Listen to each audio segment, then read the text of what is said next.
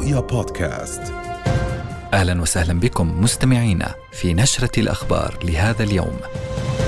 إنها السابعة والنصف ونشرة إخبارية مفصلة من رؤيا نستهلها بأبرز العناوين.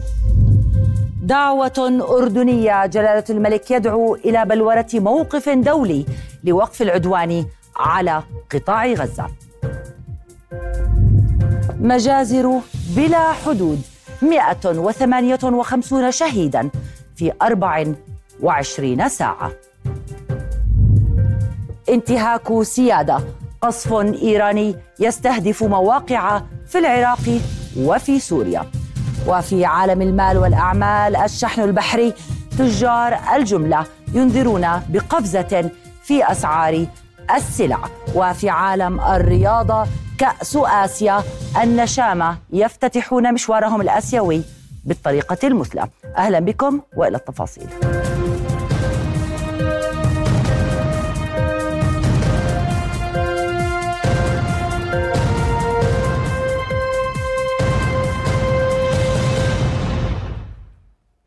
وقف فوري للعدوان الإسرائيلي على قطاع غزة.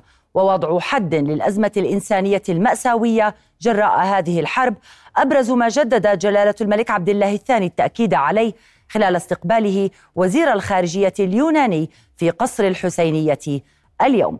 وأكد جلالته ضرورة حماية المدنيين العزل وضمان إيصال المساعدات الإغاثية والإنسانية والطبية إلى القطاع بشكل كاف ومستدام. وحذر الملك من تداعيات استمرار الحرب على غزة والتي ستكون كارثية وسيدفع الجميع ثمنها. كما شدد جلالته عفوا جدد جلالته التأكيد على الرفض الكامل للتهجير القسري للفلسطينيين من غزة والضفة الغربية وضرورة الضغط لضمان عودة الغزيين إلى بيوتهم. وخلال لقائه وزيرة الخارجية الأسترالية بيني وونغ شدد جلالة الملك على رفضه لمحاولات الفصل بين الضفة الغربية وقطاع غزة اللتين تشكلان امتدادا للدولة الفلسطينية الواحدة. محذرا من تداعيات استمرار الحرب على القطاع والتي ستكون كارثية وسيدفع الجميع ثمنها. هذا وبين جلالته أن الحلول العسكرية لن تحقق الأمن والسلام والاستقرار على الأراضي الفلسطينية. ثمن وزير الخارجية وشؤون المغتربين أيمن الصفدي مواقف أستراليا في دعم حق الشعب الفلسطيني في تقرير مصيره. الصفدي أعرب خلال مؤتمر صحفي مع نظيرته الأسترالية عن شكره لهذا البلد على دعمه لوكالة الأونروا التي تقوم بدور إنساني مهم في قطاع غزة مؤكدا تطلع الأردن إلى التعاون مع أستراليا من أجل خدمة مصالح البلدين والوصول إلى الغايات المشتركة في تحقيق الأمن والسلام.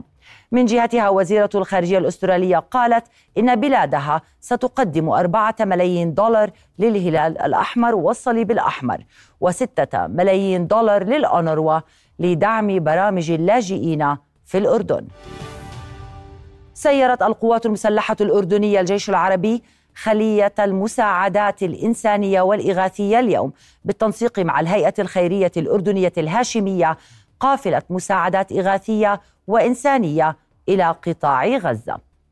القافلة تضم عشرين شاحنة تحمل مساعدات إنسانية وغذائية بهدف مساندة أهالي قطاع غزة للتخفيف من الظروف الصعبة وآثار الحرب الدائرة في القطاع. هذا ودخلت الحرب على قطاع غزة يومها الثاني بعد المئة وسط تواصل القصف الإسرائيلي بالمدفعية والطيران على شتى أنحاء القطاع المنكوب وشبه المدمر بشكل كلي. وارتفعت حصيلة الشهداء إلى 24285 شهيدا و 61154 مصابا بحسب وزارة صحة القطاع. وارتكب الاحتلال 15 مجزرة بحق عائلات في قطاع غزة. راح ضحيتها 158 شهيدا و320 مصابا خلال 24 ساعة. وكثفت مدفعية الاحتلال قصفها في جباليا البلد شمال مدينة غزة. كما استهدفت قوات الاحتلال مدرسة الدرج التي تؤوي نازحين في مدينة غزة بقذيفتين ما أسفر عن وقوع إصابات. وفي جنوبي القطاع فجر الاحتلال عددا من المنازل شرق خان يونس ما أدى إلى ارتقاء عشرات الشهداء. إلى ذلك طلب الاحتلال من الهلال الأحمر إخلاء مستشفى القدس في تل الهوى غربي مدينة غزة بعد محاولة تشغيله. وصفت وكالة الأمم المتحدة لإغاثة وتشغيل اللاجئين الفلسطينيين أونروا موجات النزوح في قطاع غزة منذ بداية الحرب بأنه أكبر تهجير للشعب الفلسطيني منذ عام 1948 وفي منشور عبر منصة إكس بيّنت الأونروا أن معاناة غزة خلال الأيام المئة الماضية جعل جيلا كاملا من الأطفال الفلسطينيين يعاني من الصدمة فيما تعرض الآلاف للقتل والتشويه واليتم. وفي سياق ذي صلة أعلنت وزارة صحة القطاع أن 350 ألف مصاب بأمراض مزمنة بلا دواء وطالبت المؤسسات الدولية بتوفير الأدوية بشكل عاجل. إلى ذلك كشف المرصد الأورو متوسطي لحقوق الإنسان بأن العطش يجتاح مناطق مدينة غزة وشمالها بشكل صادم. عازيا ذلك إلى القصف الإسرائيلي الممنهج والمتعمد لآبار المياه إلى جانب نقص الوقود اللازم لتشغيل المحطات. من مدينة رفح في جنوب قطاع غزة ينضم إلينا مباشرة مراسلنا غازي العلول. أهلا بك غازي ما آخر التطورات في القطاع؟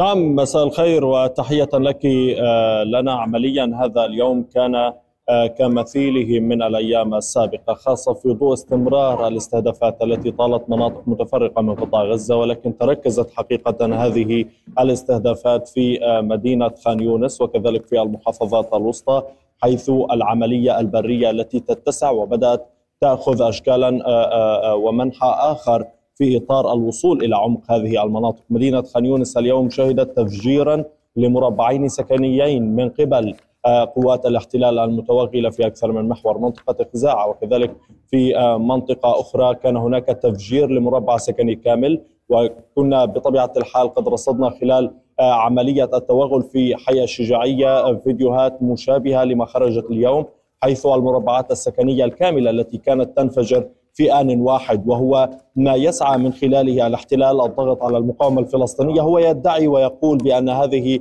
المربعات السكنية هي مربعات إرهابية أو تتبع لعناصر لحماس أو أن هذه المناطق يتواجد فيها أنفاق وبنية تحتية للمقاومة الفلسطينية. ولكن على الرغم من كل ذلك هذا ليس صحيحا. هي منازل ومناطق سكنية ماهوله بالسكان.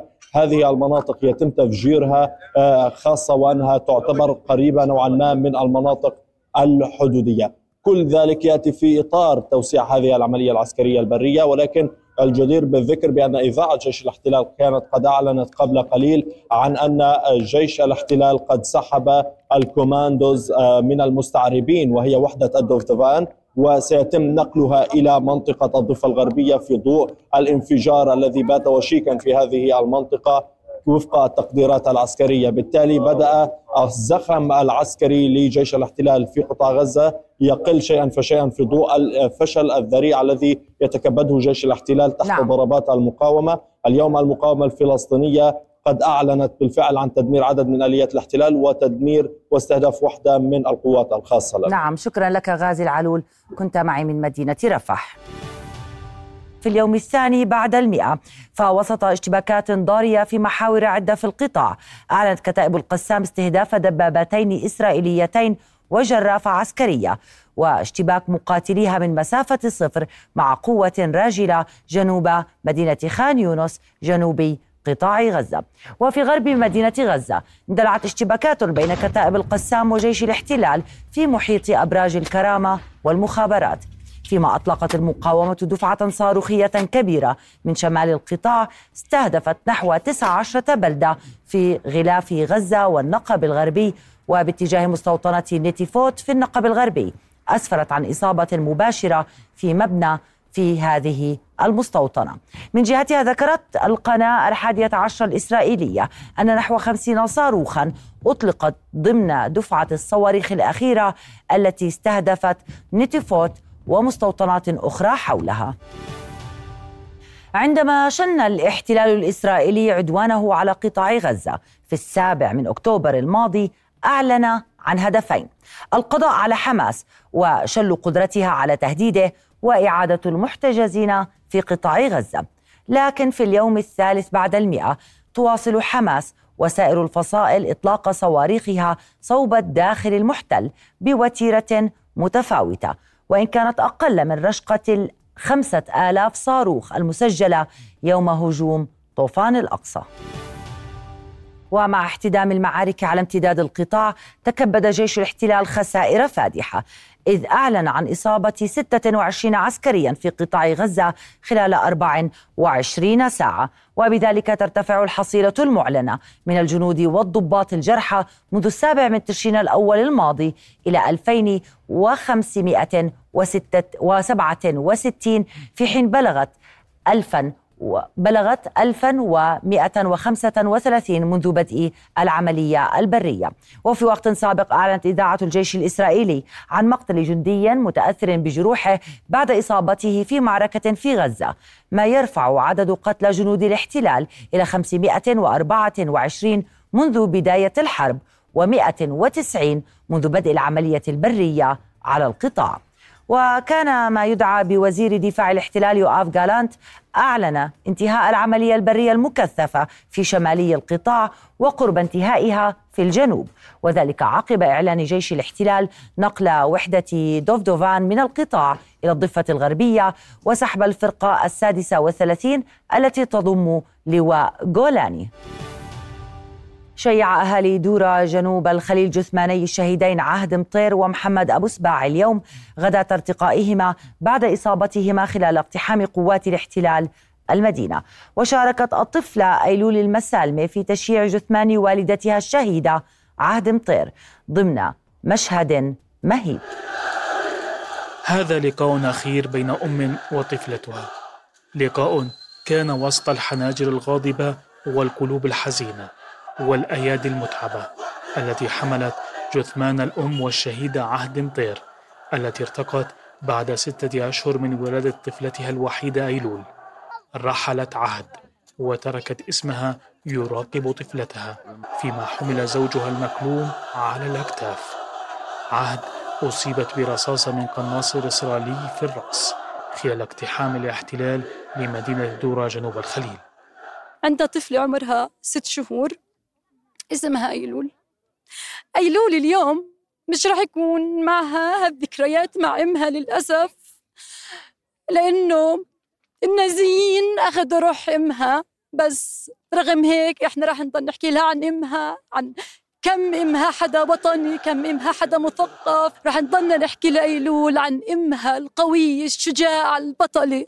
في فلسطين يتشارك الناس في كل شيء حتى في الموت والجنازات. وهنا جثمان الشهيد محمد أبو سباع بجانب جثمان عهد وهو الذي اختلف عنها في مكان الإصابة فقط بعد أن أصيب برصاصة في القلب وتشارك معها في القاتل الذي يواصل قتل الفلسطيني في كل يوم محمد محبوب محبوب يعني كان في البلد محبوب يعني وجهه دائما بشوش والبلد كلها بتحبه يعني م. إيش صار وشو اسمه كان موجود يعني في يشتغل في ورشة في عطيح وادي الحمام وهو مروح من شغله آه تلاقى جيب الجيش. الحين طخوا على السريع. آه هو طالع واجته الرصاصة في صدره ومن قلبه دغري. جريمة احتلالية ارتكبها جنود الاحتلال في مدينة دورة. فعهد أصيبت خلال وجودها على سطح المنزل. أثناء استعداد عائلة زوجها لترتيبات حفل زفاف أحد أبنائهم فيما أصيب محمد أثناء عودته من مكان عمله. جرائم الاحتلال لا تتوقف. رحلت عهد ورحل محمد. كل واحد منهما يحمل قصة. رسم خيوطها. لكن رصاص الاحتلال كان أسرع. قطع الخيوط وقتل الأحلام وأضاف لمن جديدا للفلسطينيين. من مدينة دورة جنوب الخليل محمد العدم. رؤية. نظمت مؤسسات الأسرة وحقوق الإنسان وقفة تضامنية اليوم أمام مقر الصليب الأحمر في مدينة البيرة بمشاركة أهالي الأسرة تنديدا بجرائم الاحتلال المتواصلة بحق الأسرة في سجون الاحتلال.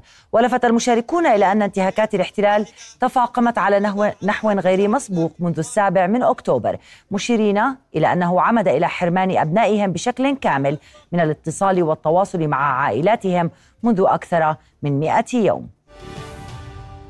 شن طيران الاحتلال غارات كثيفة على منطقة وادي سلوقي جنوبي لبنان بالتزامن مع قصف مدفعي عنيف. مراسلتنا في لبنان قالت إن أكثر من 25 غارة سجلت حتى الآن على, على الوادي. كما سجل قصف مدفعي عنيف طال مناطق في الجنوب.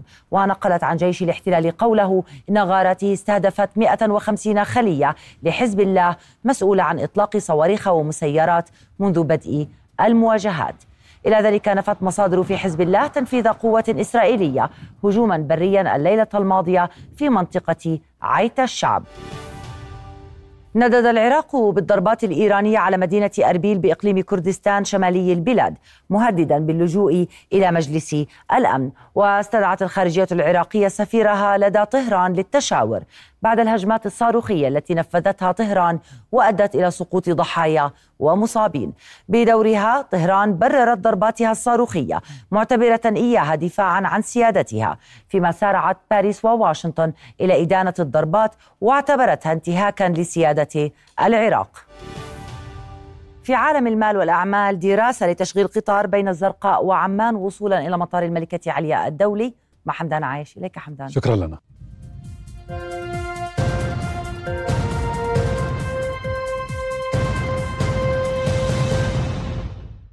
أهلا بكم. قال محافظ البنك المركزي الأردني إن تداعيات الحرب على غزة خلال العام الحالي يعتمد على طول أمد الأزمة ومدى اتساعها لافتا إلى أن تأثيرها كان محدودا على أداء النشاط الاقتصادي العام الماضي إذ يتوقع أن يسجل نموا بنسبة 2.7% وأكد خلال جلسة اللجنة المالية في مجلس الأعيان أن الاقتصاد الوطني يمتلك من الخبرة والأدوات في مواجهة الصدمات ما يمكنه من عبور هذه الأزمة. والخروج منها بأقل التكاليف. وأوضح أن المؤشرات أثبتت نجاعة إجراءات البنك المركزي على الرغم من البيئة العالمية غير المواتية والتحديات السائدة في المنطقة حيث ارتفع الطلب على الدينار والذي يعكس تراجع معدل الدولار إلى 18% بنهاية تشرين الثاني.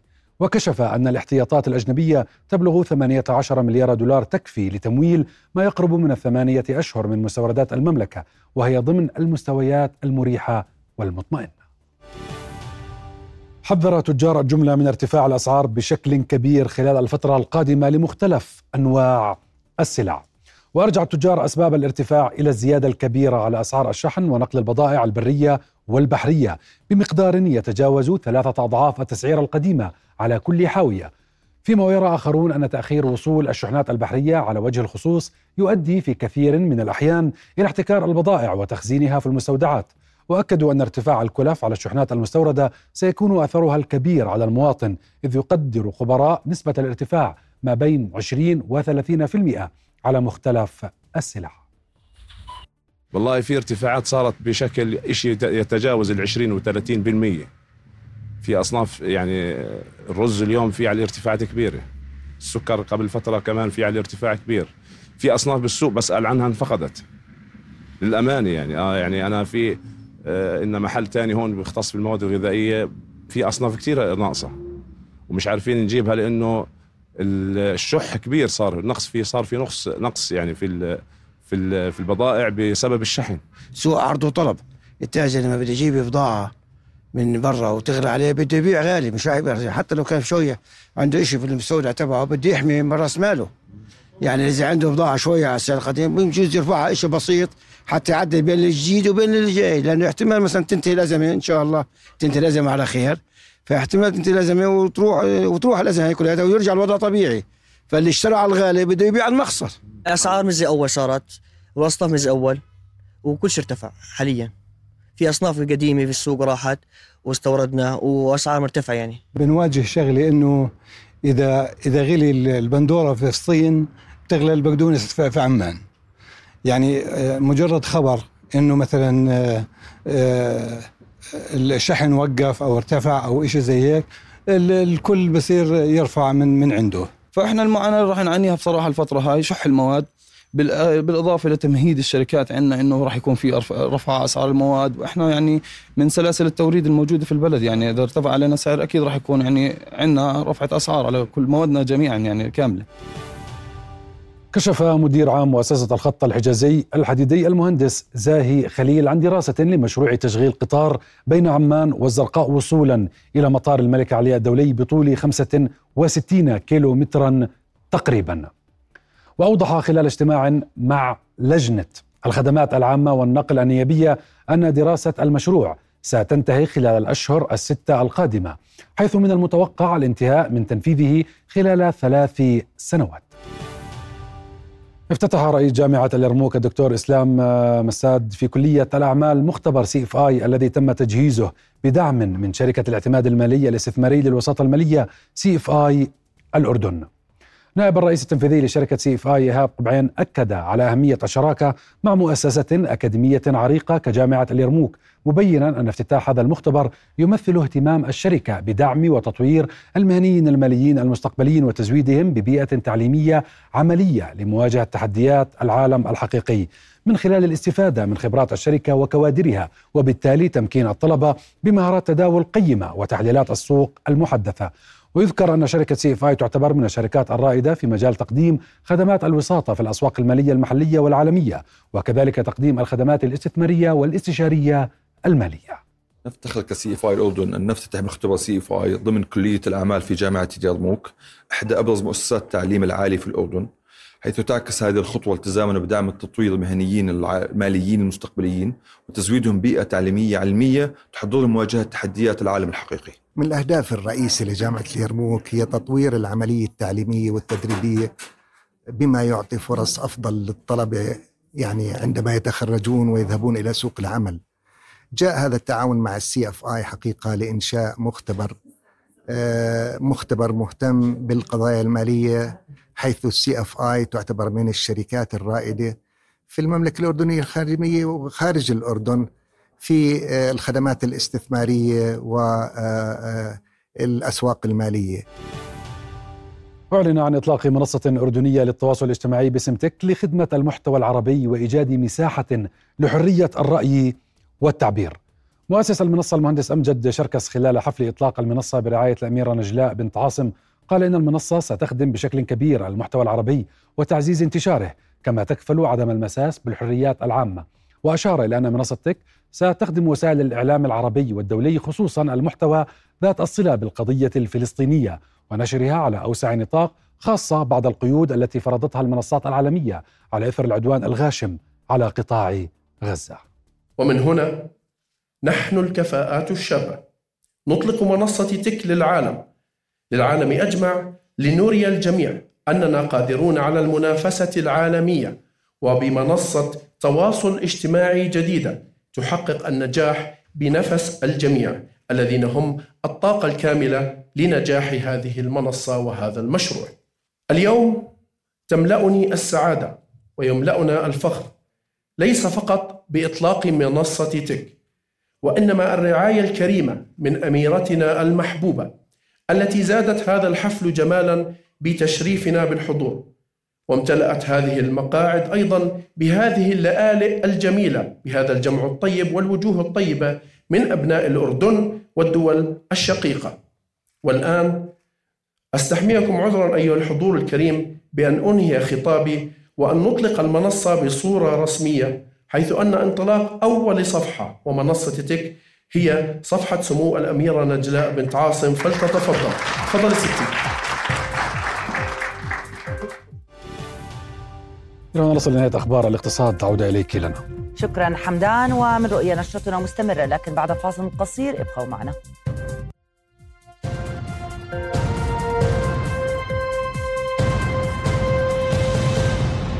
أهلا بكم. افتتح المنتخب الوطني الأول لكرة القدم مشواره في كأس آسيا بفوز كبير على نظيره الماليزي بأربعة أهداف دون رد. ليتصدر منتخب النشام المجموعة الخامسة التي تضم أيضا منتخبي البحرين وكوريا الجنوبية. بداية مثالية.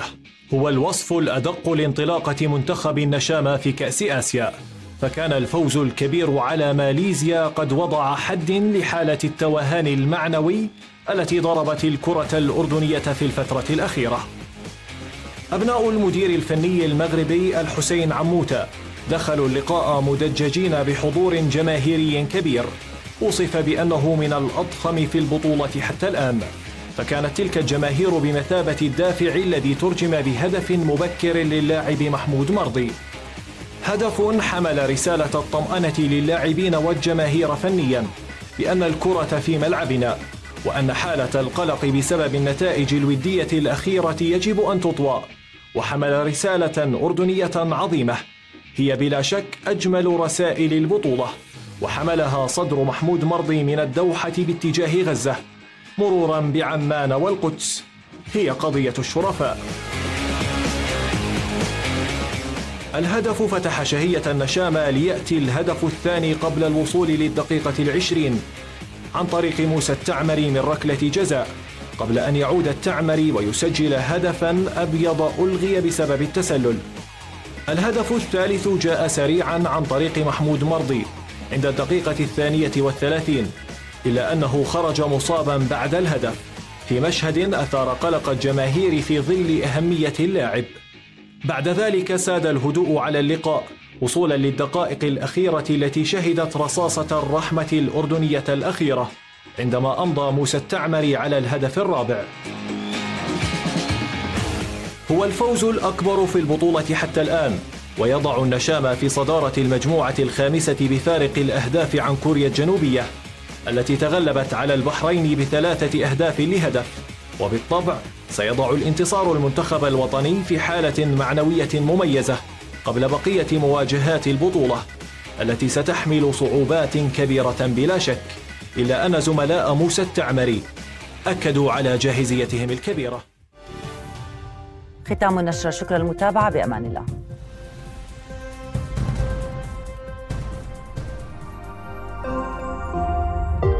رؤيا بودكاست.